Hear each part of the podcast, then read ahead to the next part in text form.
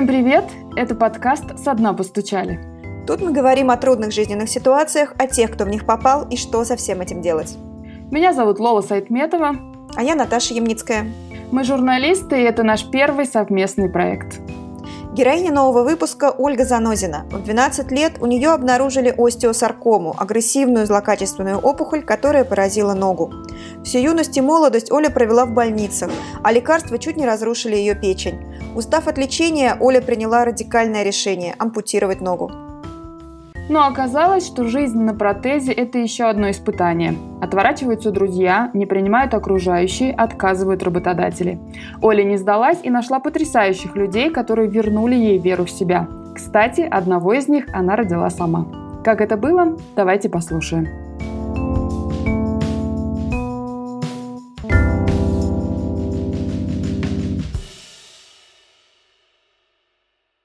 Но если коротко, то со мной случилось в двенадцать лет.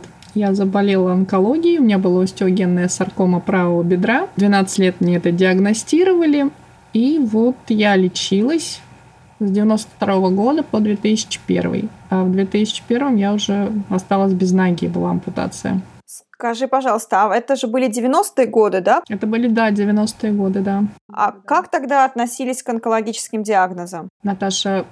Я была первая в, на, вообще у нас по области и по району. Я тогда жила в Курской области, желе, город Железногорск. У нас вообще никто не мог поставить мне диагноз, потому что у меня просто заболело колено. И мне сказали, что я очень высокая для своего возраста, для двенадцати, там, тринадцати лет. Говорит, поэтому кости не успевают с тобой расти. Ну, в общем, так мне сказали врачи. И начали греть. Ну и нагрели мне злокачественную опухоль. Но это уже потом поняли в городе Курске, когда меня туда увезли. И мне целый месяц ставили диагноз. Они не понимали, что это. Вот. Ну а когда уже я полностью не смогла вставать на ноги, уже сползала с кровати, вот, и колено было уже как такое большое яблоко, то направили в Курск. Ну а в Курске уже там конкретно начали... И у меня каждый день менялась табличка на кровати. Каждый день, потому что они не знали, что происходит.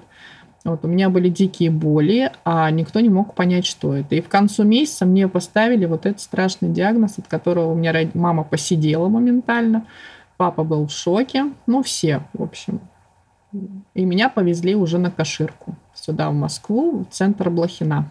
А легко ли было в то время попасть в Москву из э, Курска? Тяжело. Но нас взяли с острой болью, потому что у меня были дикие боли. Мы приехали туда, нам вроде как дали направление, а так как мы вообще с другой области, э, ну, нас никто не мурыжил, нас сразу положили, потому что увидели, насколько большая нога, и плюс боли.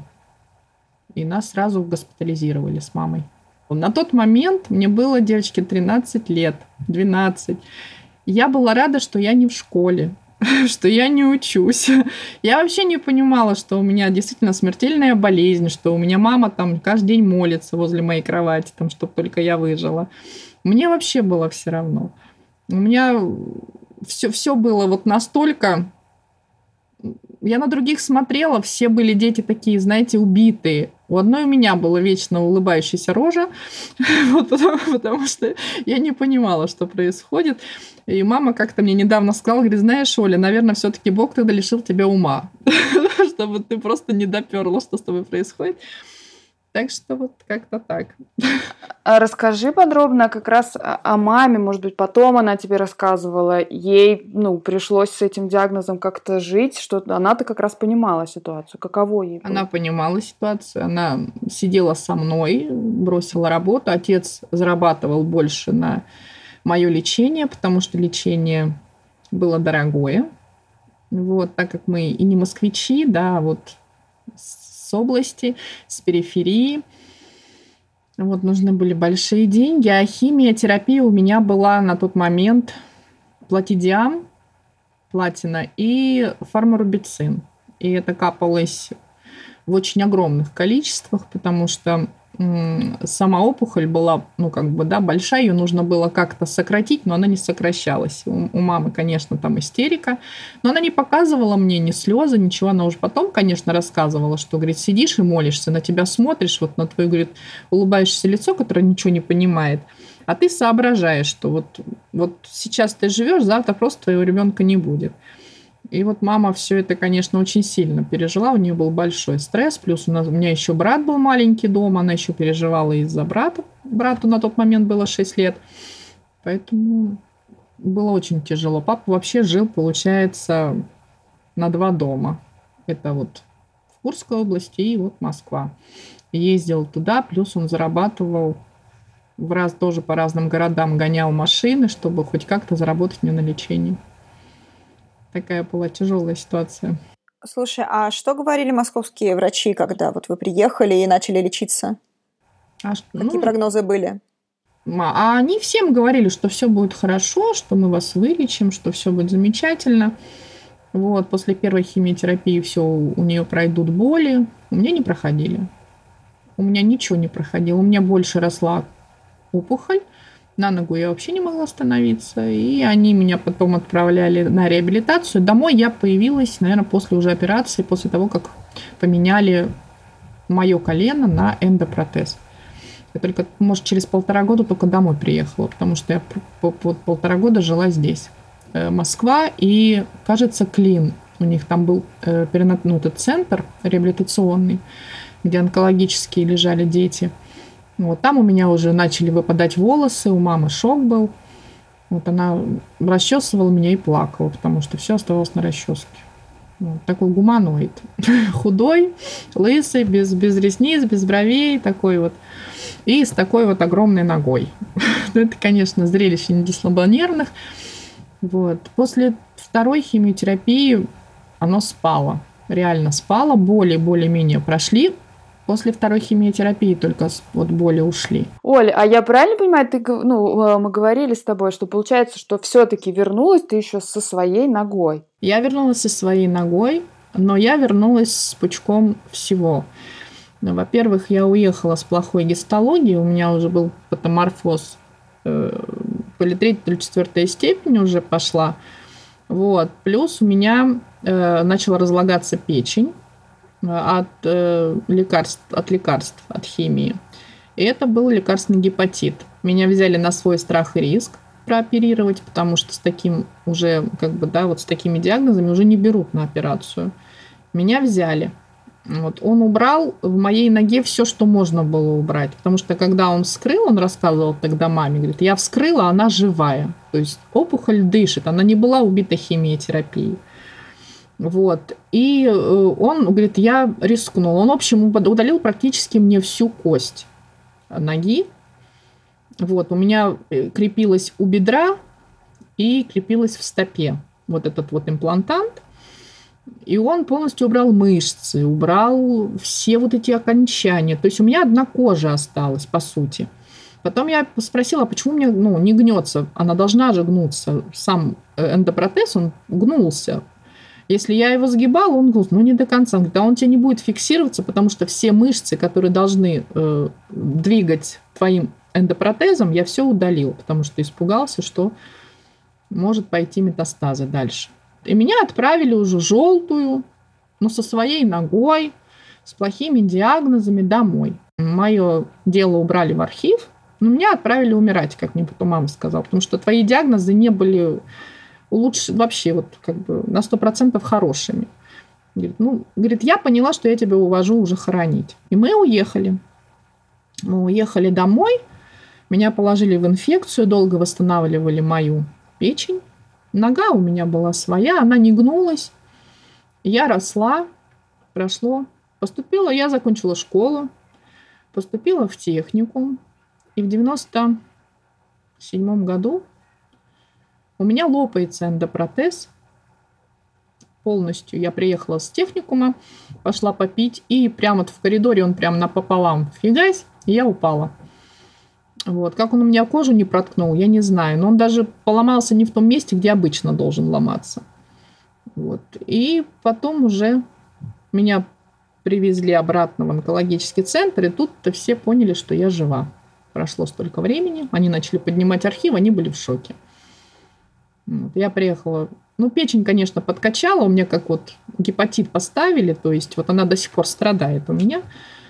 Я и рожала, она, конечно, сильно меня подвела, потому что она уже хроническая, там, периодически то побаливает, то вот там показывает, и всегда в анализах увелич... увеличение, вот. И, и, в общем, как-то, ну, уже никто не обращает внимания, говорит, если знает, что это вы онкологическая, была химиотерапия, то потом будет вот этот гепатит лекарственный, говорит, и он уже никак, вы его не выведете, он уже хронический у вас останется.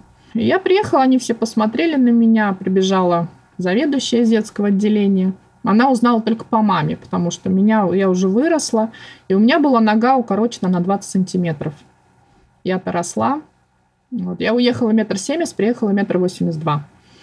Вот. И за это время что-то у меня очень было сильное укорочение. Они посмотрели двадцать сантиметров. И потом уже у меня начались другие мыторства. А какие? В девяносто седьмом году мне поставили аппарат Лизарова. Это такая штука большая, такая с кольцами. Твою ногу нас шпиговывают, шпильками просверливают. И у меня было сорок спиц. У меня нога была шашлык такой, от бедра до, до, до этой, ну, до стопы. Я вся была, вот вся была пронизана. Вот. Сначала мне сказали, что Оля, это поможет, это будет здорово. Я такая, ну что, мне тогда лет семнадцать было. Говорю, да, конечно, давайте, восемь, тоже восемнадцать. Говорю, да, да, я буду, я буду. Мама такая, ты хоть знаешь, на что ты идешь? Я говорю, мама, у меня будет моя нога. Все, и папа был согласен. И тут меня приводят с этой дурой, где я вся вот просверленная, все насквозь, вся нога в этих в дырках. И мама говорит, ну вот теперь посмотри. Ну, в общем, я с этой штукой пролежала полтора года на спине, не вставая вообще, потому что я не могла на ней двигаться. У меня постоянно кровило, у меня открылось потом кровотечение, потом загноились спицы, их вытягивали, но их почему-то мои врачи выбивали без наркоза. Вот. Ну, всего много было. Вот, их выбивали, потом новые уже не вставляли, потому что смысла не было. Я вот вытянула за эти полтора года весь всю ногу ровно. Ну, то есть я же правильно понимаю, что его действие – это как бы растянуть, ну, как бы… Вытянуть кость, да, растянуть, помог, помочь костям подрасти чуть-чуть, да, вот, и вот подтянуть вот это. Но дело в том, что я так поняла, потом уже в процессе, тянуть-то там было особо только если кожу. Вот они растянули мне эту ногу, натянули, поставили новый имплантант. Сказали, что все у меня чисто по онкологии, все замечательно, вообще как вам удалось вообще, чтобы, чтобы у вас тут настолько было чисто. Даже пятнышка не было, что у вас она вообще была. Короче, было только вот по бумаге, что у меня была онкология. И когда уже они все сделали, у меня через полгода пошла температура тридцать девять и пять. Я не поняла, почему. Но я с ней ходила год. Потому что я приехала, мне сказали, что это нормально. Я говорю, ну как, говорю, нормально, почти под сорок температура. Он говорит, ну ты же чувствуешь себя хорошо. Я говорю, ну хорошо. Он говорит, ну и ходи. Ну и оказывается, что они занесли мне золотистый стафилококк.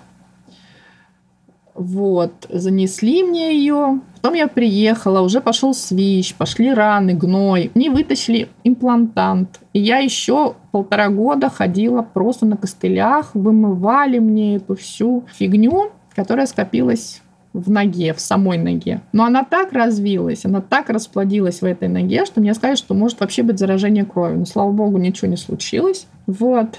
Я вот полтора года ходила только на костылях с этой вот своей болтающейся ногой без всего. Лечила, лечила, свищ не заживал. И потом уже в две тысячи первом году я написала заявление на ампутацию, потому что я уже больше не могла. Я всю свою юность, детство провела в больнице, спасая ногу, спасая свою жизнь. Вот от всего, что, можно сказать, на, на меня навалилось. И вот... На меня сначала все смотрели и говорили, девочка, она сошла с ума. Мама говорит, нет, она нормально, просто, видимо, уже устала.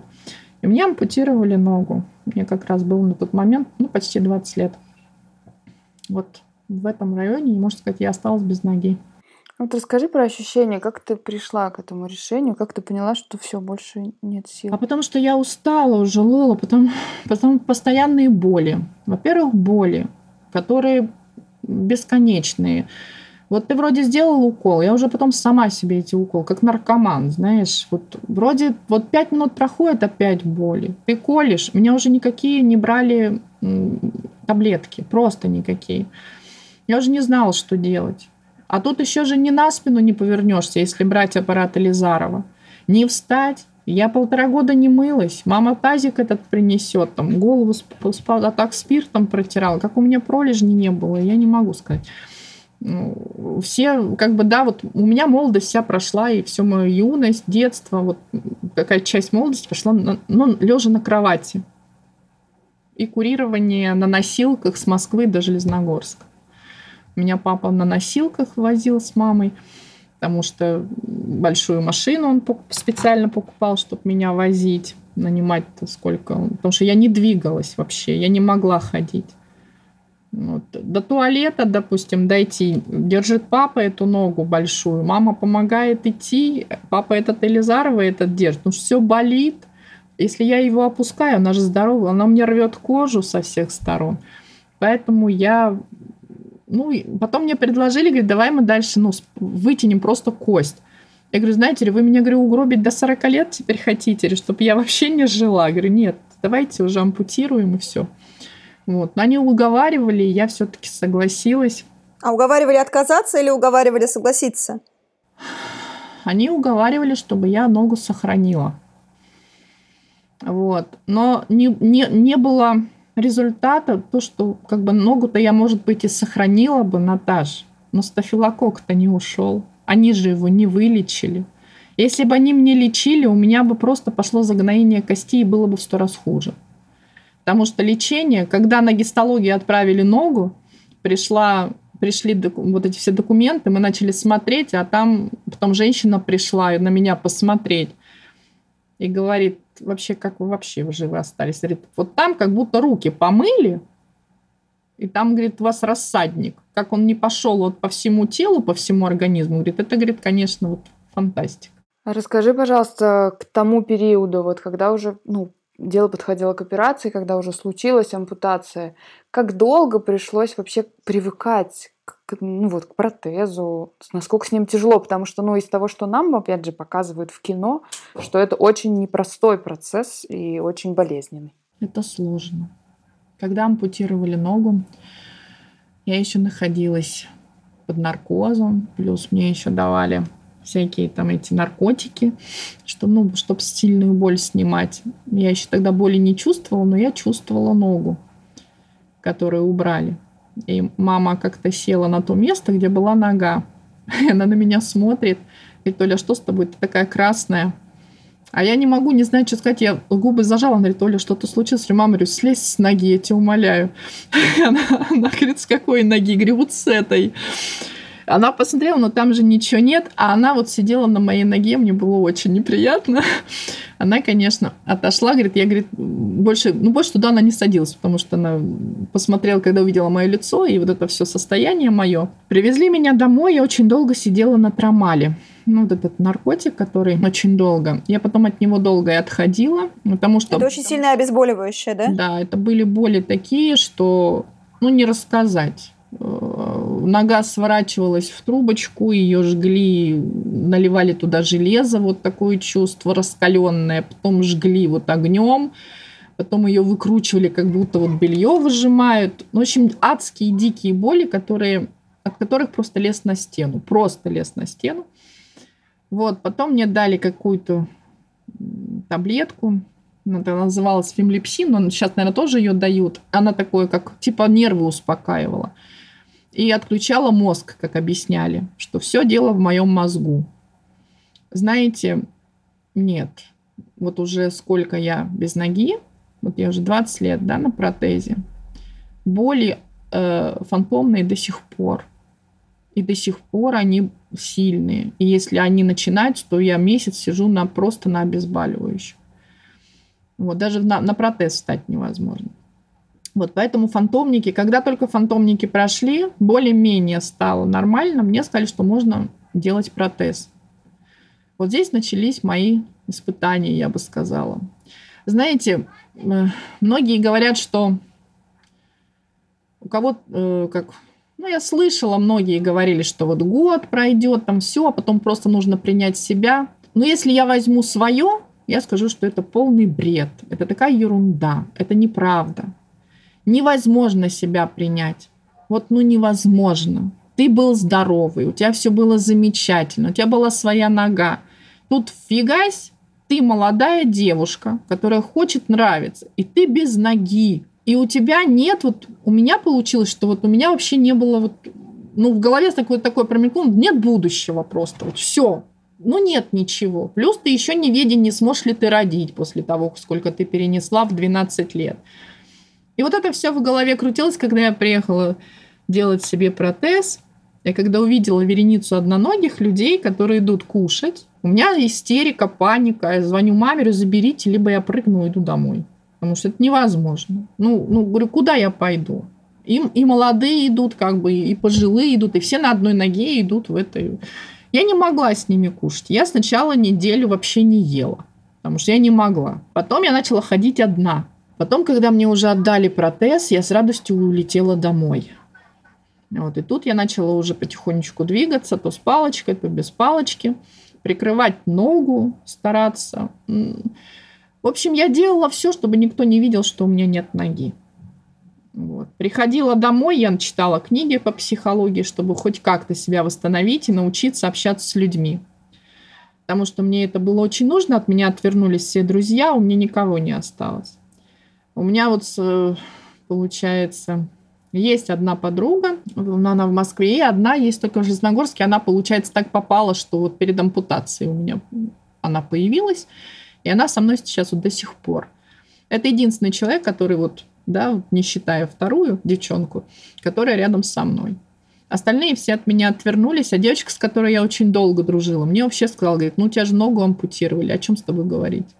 То есть для меня это было вот, ну, стресс. То есть стресс за стрессом. Все встречаются, у кого-то есть там ребята, там, там, а у тебя вообще никого нет. И ты сидишь одна и не знаешь, что делать. Я пошла в институт. Закончила институт, поработала у себя в городе, уехала в Москву. А сколько тебе было уже лет? Мне было двадцать четыре. Я, короче, я вышла замуж еще за это время. Успела. Был молодой человек, но я с ним прожила полгода и развелась. У меня папа был в шоке, говорит, зачем ты вообще выходила замуж? Я поняла, что я просто никому не нужна, и нужно было уже просто выйти за кого-нибудь. Вот он, вот он предложил, я вышла. А когда я приехала в Москву делать протез, я поняла, что я все-таки кому-то нужна. Я приехала, развелась. А как, как, скажи, пожалуйста, откуда появилось ощущение, что вот ты приехала в Москву, и ты почувствовала, что ты все-таки кому-то нужна? А просто начали ухаживать, я не ожидала. Было что-то очень много поклонников, и что-то, знаешь, как-то... Я так растерялась и думаю, вроде еще пока... есть время, думаю, надо еще, наверное, погулять все-таки. Наверное, все-таки я поторопилась. У меня детей не было от первого брака. Я развелась, вот. И я уехала в Москву. Уехала в Москву, но я ногу все равно никому не показывала. И не говорила, что у меня нет ноги. Я прихрамывала, но у меня она была вся в облицовке. Я носила толстые брюки, такие плотные-плотные. Носила большие такие балахоны, чтобы не видно было ничего. Туфли в жару в тридцать градусов. У меня такие туфли были массивные такие, чтобы только ногу не... В общем, я потела как могла, но мне никто не знал, что у меня протез. Вот. Никто не верил. Прихрамываешь, да, я говорю, в аварию попала. Ну и попала, и попала, как-то больше никто нет. И вот я жила в Москве, принимала себя, не могла принять долго. Потому что как только вот какое-то, ну вот, допустим, ухаживают, да, куда-то приглашают, я иду. Но я старалась не садиться как-то рядом, чтобы вот, ну, не было заметно, потому что там, там сразу поймешь, если как бы возьмут тебя за ногу, а ты ничего не почувствуешь, тут уже, тут уже не скроешь ничего, вот, и я старалась как-то вот от, от этого отходить, вот, и я приняла себя, девочки, только три года назад, наверное, такую, какая ты есть, я... В интернете начала искать как живут девушки без ног, и увидела один фонд «Подари любовь миру». Там была Лена Волохова. Она, ну, она рассказывала, как она быстро в себя пришла после того, как она там потеряла руку, ногу, как все это быстро, вот, как она все быстро пережила, как она быстро себя восприняла. Думаю, как она могла? Думаю, тут я к этому шла просто катастрофически долго. Потому что меня все раздражало, я все, я все вот за, все прятала. Это было, ну, это было что-то, это был ад, пока я, наверное, приняла, какая я есть. Вот.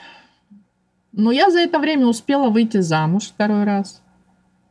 Муж узнал, что у меня нет ноги. Но до свадьбы.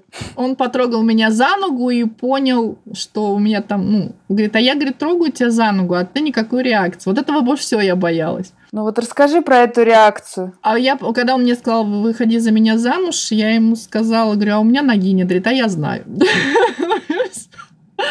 Говорит, мне, говорит, все равно, есть она у тебя, нет. И мы поженились, у нас родилась дочь. Вот, я родила себе дочь. Ну, моей девочке уже двенадцать лет. Вот. Она меня воспринимает как маму киборга, которая в тренде, вот, у которой все, все замечательно. Она меня очень сильно поддержала за это время, а сейчас вообще поддерживает очень сильно. Вот. И пока вот, и, наверное, в чем-то, ну, благодаря супругу все равно, да, благодаря Ксюхе я начала вот, три, вот уже три года, как я ношу юбки, шорты, платья короткие. Вот начала. Я прыгнула с парашютом, покорила четыре тысячи метров. Я долго к этому шла тоже, я очень хотела. Вот, вот после, вот в этом фонде я прыгнула с парашютом, полетала на дельталете. И после того, как я прыгнула, я поняла, что все-таки я могу горы свернуть. Все равно был ступор, был ступор. Не хочу говорить, что прям сразу моментально я одела юбку и пошла. Нет, я одела бриджи. Одела бриджи уже на ногу, где вот еще пока у меня поролон, потому что они все равно не отличались. Я все равно старалась как-то вот прикрывать. А потом, а потом я решила создать коллекцию мод для девушек с ампутацией. Я ее создала. И в две тысячи девятнадцатом году у нас был выход моделей без ног на подиум. У нас было три выхода. Первый был «Ангелы», второй был «Ардеко» и третий был «Кэжуал». Вот. Приезжала к нам и «Московский комсомолец». У нас было даже такое название, то, что вот мы без ног на подиум. Вот. Так что вот это тоже было. И дальше все равно хочется дальше двигаться. Сейчас я тоже разрабатываю с одной девочкой одежду для девчонок, вот у кого ампутация, чтобы было удобно одеться, обуться и вообще, чтобы было комфортно. Вот. Ну вот окончательно, наверное, я приняла себя и, и поверила, можно сказать, в то, что я могу так пойти после показа мод.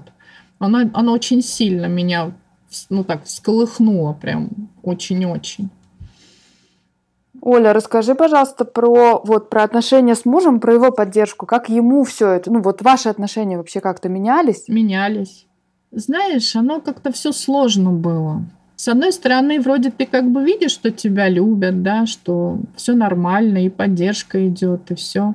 Ну, наверное, вообще отношения, отношения очень сложная вещь, очень хрупкая вещь. Могу сказать одно, что я развелась. Вот как раз я уже одна три месяца. Я подала на развод. Вот я теперь свободная личность, свободная женщина, и мне, вот вы не поверите, но мне хорошо. Я реально сейчас, ну, даже, даже намного счастливее, чем была замужем. А сколько лет прожили?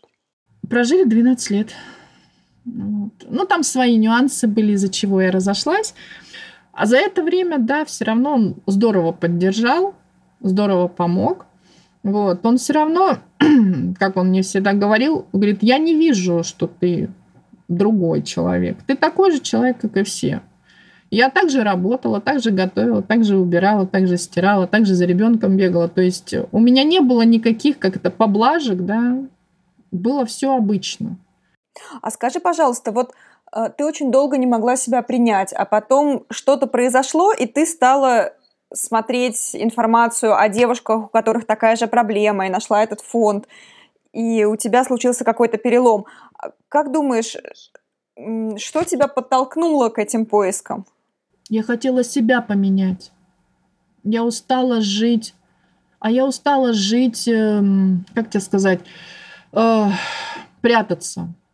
Потому что, прячась, ты не меняешь свою жизнь. Ты ее оставляешь в том же тупике, в каком есть.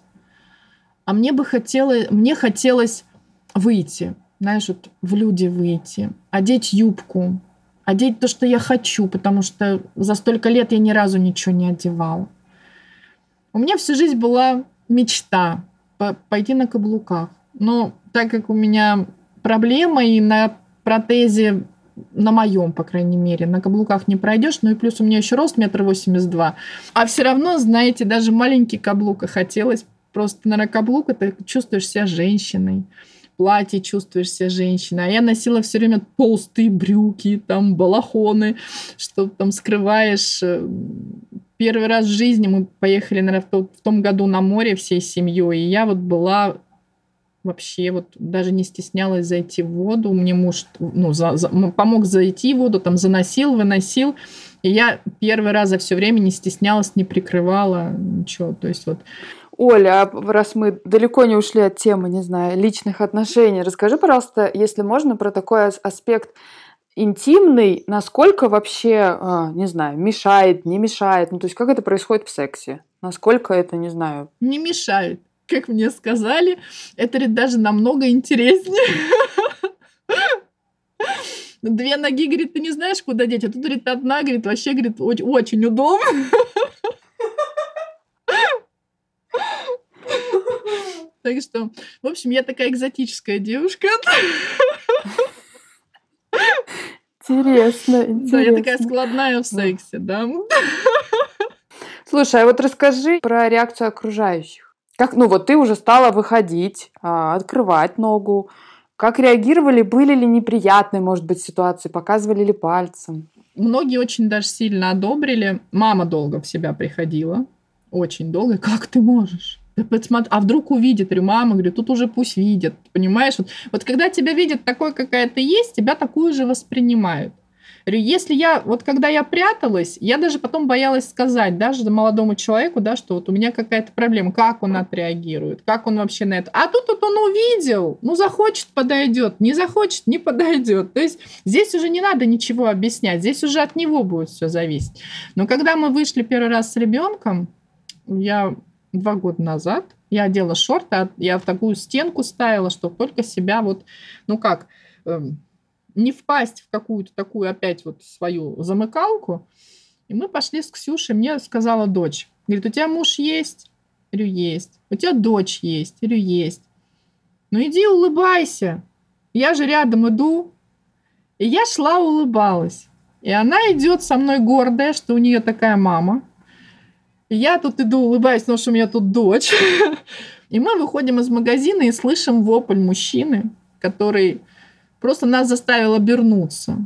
И он такой толкает, а я поворачиваемся, и он толкает жену и вот так вот пальцем показывает, смотри, смотри, ну то есть на меня, что вот у меня протез. А ему уже около пятидесяти лет. Мой ребенок был в шоке. Она ко мне вот так вот повернулась и говорит, мама, говорит, а он здоров? Я говорю, Ксюша, вот если честно, даже не могу сказать. Говорит, мама, ладно бы ребенок, что вот, да, вот отреагировал. Ну, дети, они по-разному реагируют. Вот. Но чтобы взрослый мужчина показывал пальцем, орал на весь магазин, посмотрите, посмотрите, это, конечно, нечто. Вот. Я вот с таким столкнулась. Но вот у Ксюши в классе дети, они когда меня увидели... Ну, многие остолбенели, многие как бы ну, промолчали. Потом они у Ксюши спрашивают, ну, Ксюша особо не распространяется. Вот. Она говорит, у меня просто мама в тренде, говорит, посмотрите мультик. И говорит, вы все поймете. Вот. То есть, как бы есть мультик, да, который там этот, не знаю, она даже меня водила, она меня как бы просветила, что есть мультик такой, «Приручи дракона», что мальчик потерял ногу. И она всем объясняет, говорит, посмотрите мультик, вы поймете, как ноги теряют, и как бы все, говорит, сразу, сразу все станет понятно. То есть меня дети нормально ко мне относятся, адекватно реагируют, поэтому все хорошо. Оля, я правильно понимаю, что вот ты пошла, нашла таких же людей, и получается, что оттуда пошло вдохновение, то есть парашют, плавание, потом коллекция, да, то есть это вот оттуда началось. Вот, да, я... все-таки дойду. Я уже мечтала и хочу научиться танцевать танго. Но танго никто не может танцевать с бедром. Я попробую. Если у меня получится, я вам скажу. Еще хочу, конечно, попробовать на сноуборде. Ну, вот на этом, как с волнами, да, очень хочу. Ну, конечно, чревато, но можно попробовать. Очень бы хотелось. Слушай, кстати, а к вопросу про чревато. А, вот все эти экстремальные виды спорта. А как к ним там твои врачи относятся, к которым там, ты наверняка там ездишь, как-то проверяется, там с протезом, может быть, что-нибудь, проверки какие-то бывают. Вот, если врачи узнают, что ты такая экстремалка. Знаете, наверное, вот, Наташа, такой вопрос, да? Я сейчас общаюсь с такими людьми, которые реально все экстремалы и все на протезах. И я... с одним парнем познакомилась, Алексей, он вообще в протезе, он гоняет, и плюс еще в болото с ним входит. Говорю, как ты вообще, говорю, как он вообще выживает, твой протез? Он говорит, Оль, говорит, ты не поверишь, еще круто. Я, говорит, даже рыбу ловлю им. Могу зайти, говорит, в море, говорит, вышла, а там ракушки, рыбки, говорит. То есть, вы понимаете, я с такими людьми знакома, которые реально просто мощные, мне до них еще очень далеко, вот, но они нереально крутые. И они тоже подпитывают вот именно вот этим вот своим стержнем, движением, и тебе хочется идти дальше и дальше. И вот сейчас, наверное, понимаешь, что, наверное, ничего нет невозможного, просто все в нашей голове, и от нашего желания зависит, как ты хочешь жить. Хочешь ты себя закрыть, ты закроешь и будешь закрытой сеть, а хочешь жить, ты просто будешь жить. Вот такой, какая ты есть. И все, и все пробовать, и все, и все будет получаться. Пусть, может, не всегда так все будет гладко, как хотелось бы, но без этого тоже жизнь не жизнь, она неинтересна. Ты не жалеешь то, что ты вот только сейчас там нашла свою стаю, что только вот сейчас за счет этого у тебя появилось жалею. Вдохновение и столько всего? Жалею, очень жалею. Очень много времени потерянного. Я очень много потеряла времени. Но, знаешь, переосмыслив, наверное, да, вот взвесив все. Наверное, надо было именно вот в эти годы прийти к этому и как-то, может быть, что-то действительно вот поменять. Потому что тогда все равно я этого не видела, я не старалась искать у кого что там, кто там с ногой, без ноги. У меня не было даже в друзьях таких людей. А сейчас у меня в друзьях такие личности, что просто не, не передать, и хотелось бы даже вот... как-то, да, вот в чем-то все равно быть наравне с ними, потому что многие очень сильные личности и молодцы. Вот. И каждый, даже, как бы, да, кто-то после аварии, кто-то после онкологии, но большинство не закрылось, а идут и, да, показывают, вот я такой, да, и вот, ну, принимайте меня просто таким. Я обычный человек. Сейчас я вот как бы выхожу в шортах, знаете, вот как вот ну, как обычный человек, как будто у тебя две ноги. Ну, ты вышла и пошла. Кто-то на тебя посмотрел, кто-то вообще не смотрит. Кто-то вот даже комплимент говорит ноге. Ноге. Я тут ходила к одной женщине, вышла на улицу, села в машину, и она стучит мне в окошко, я открываю, говорю, девушка, девушка, а можно вот... Я... Вы не обидитесь, я говорю, я, я, я вообще не поняла, что она от меня хотела. Она говорит, ну можно, говорит, я вам комплимент сделаю? Ну не вам, говорит, у вас такой зашибатый протез. Спасибо.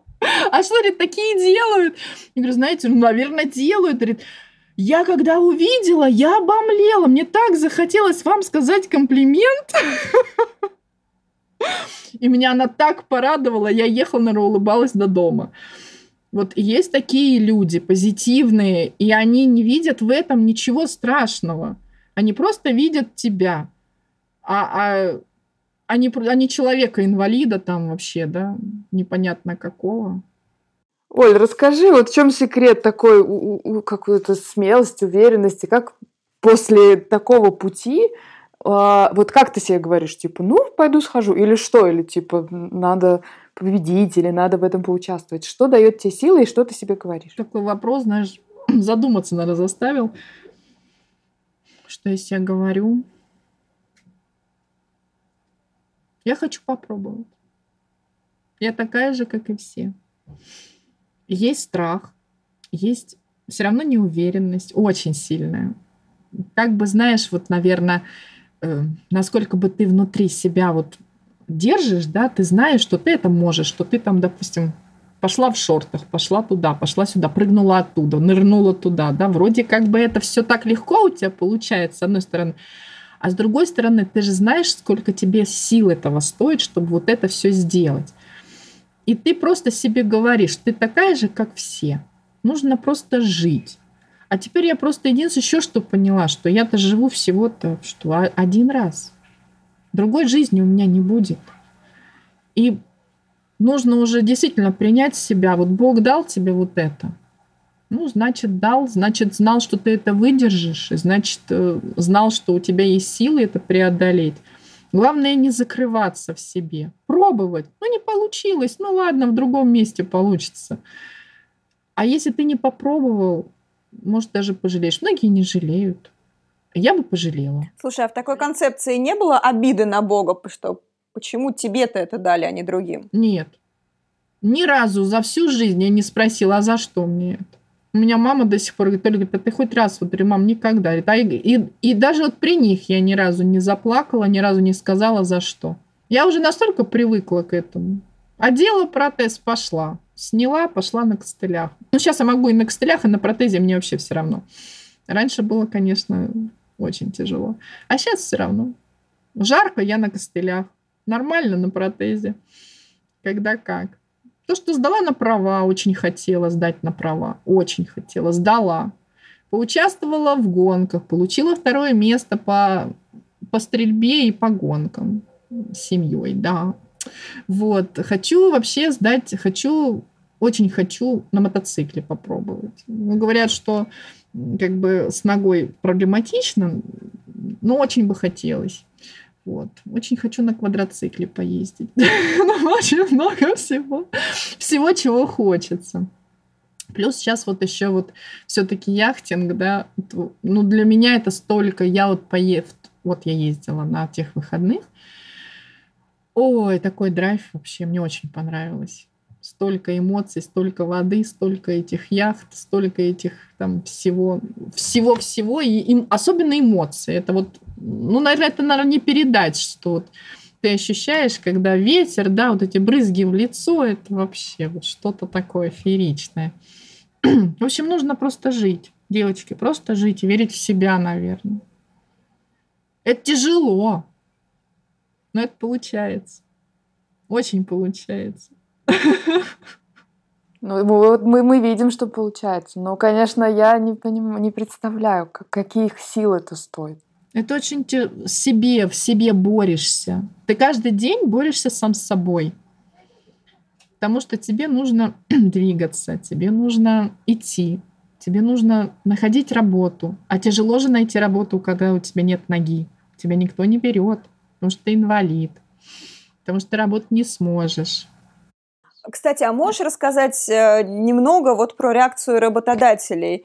Как ты, как твой каминг-аут фактически с ногой, как это повлияло на тех, с кем у тебя рабочие отношения? Вот здесь и началось интересное. А как вы будете ходить? Ой, знаете, вы вот нам нравитесь, но вот, ну, ну, мы не можем вас взять, вы же вот понимаете, вот вы будете болеть, а нам надо, чтобы, вот, чтобы человек работал. Очень тяжело найти работу, когда ты приходишь именно вот так. Но зато ты сразу видишь, сразу видишь отказ в глазах. Прям моментально прям видишь. Прям все отказывают. Плюс ребенок. О, да у вас ребенок. Ой, да вы еще инвалид, господи. Да куда же вам-то? Вам вообще дома надо сидеть. То есть.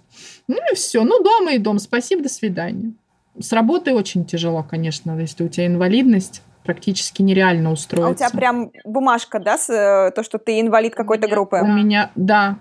да, да, да. У меня инвалидность, она давалась еще вот как раз в детстве еще, и у меня потом, как ногу ампутировали, мне сразу дали, что она бессрочная.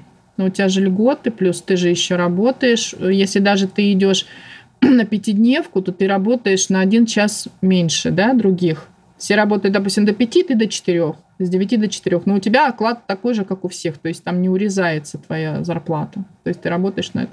Ну и плюс у тебя там получается, что отпуск чуть побольше, там вместо двадцати восьми тридцать календарных дней. Ну, то есть какие-то такие мелочи. Вот. Но я ими особо никогда не пользовалась.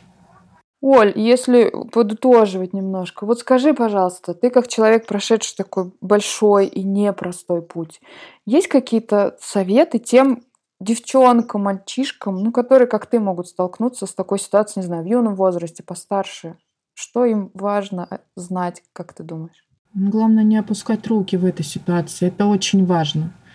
Верить в себя, действительно верить в себя, не опускать руки и принять. Не каждый быстро примет себя, но постараться принять себя такой, какой ты есть, побыстрее, потому что, чтобы не терять время. Потому что я потеряла время, реально потеряла. И я потеряла большую часть действительно нормальной жизни, какой бы могла вот жить. Действительно не терять себя, не опускать руки и просто верить в лучшее. И, ну, стараться, наверное, общаться с теми людьми, у которых так же прошли, как и ты. И вот именно с ними общаться и брать вот у них там, я не знаю, с них пример, наверное, опыт какой-то, да. Но это, это, это реально очень важно. Я все равно от многих сейчас сама беру. Я многих вижу и понимаю, что мне еще действительно очень далеко до многих. Вот. Но легких путей не бывает, но ты его делаешь легким. Ты просто себя так подаешь и идешь, идешь, двигаешься дальше, двигаешься, и нормально все. Друзья, очень важная часть Олиной истории не вошла в основной выпуск. Это рассказ о том, как она попала на конкурс «Миссис Москва», прошла пять отборочных этапов с абсолютно здоровыми конкурентками и вышла в финал, который состоится двадцать второго августа две тысячи двадцатого года. Вы можете услышать эту историю, подписавшись на наш проект на Патреоне. Именно там мы будем выкладывать бонусные части всех будущих эпизодов. Ссылку на Patreon вы найдете в описании выпуска. Это был подкаст «Со дна постучали». Подкаст о том, как не отчаяться, оказавшись в трудной жизненной ситуации. С вами были Лола Сайтметова и Наташа Ямницкая. И мы благодарим за помощь студию «Подкастерская» и Льва Пикалева.